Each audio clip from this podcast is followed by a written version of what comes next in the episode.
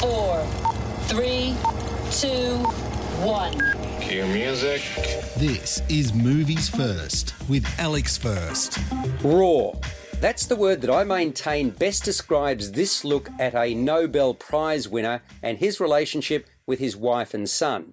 Joan Castleman, as played by Glenn Close, is highly intelligent.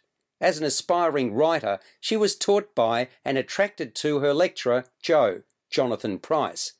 She might have been asked to babysit for Joe and his wife, but before long that marriage had failed, and Joe and Joan tied the knot and had a family of their own.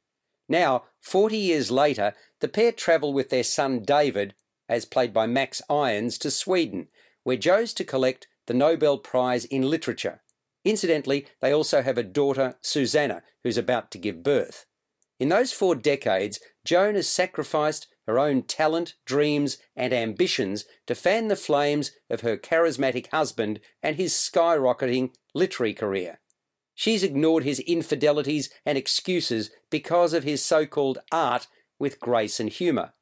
Their fateful pact has built a marriage upon uneven compromises, but now Joan has reached her breaking point. The first cracks are exposed by a persistent and pesky journalist, Nathaniel Bone, played by Christian Slater. You're listening to Movies First. For more, like us on Facebook and follow us on Twitter. Directed by Bjorn Runge, The Wife is adapted by Jane Anderson from Meg Wolitzer's novel of the same name. Close is heavily nuanced, at times searing, in her portrayal of the wife in later life. Pryce, too, plays the flawed attention seeker very well. To bastardize a line from Hamlet, the gentleman doth protest too much, methinks. Vulnerability sums up their son, who's desperately seeking his father's approval. The wife is beautifully crafted, exceptionally well written by Anderson, who develops the backstory slowly but surely. Flashbacks are used sparingly, but most effectively, to build a picture of the early years of the relationship between husband and wife. But it's while in Stockholm to collect his gong that the threads really unravel for Joe. The scenes in the back of a stretched limo are most telling. To quote Charles Dickens from A Tale of Two Cities, it was the best of times, it was the worst of times. For make no mistake, this is a family masquerading, finding it ever so hard to hide dysfunctionality.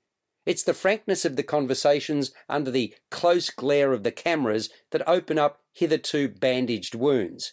The results are incendiary and unforgettable. The wife scores a 7.5 to 8 out of 10. You've been listening to Movies First with Alex First.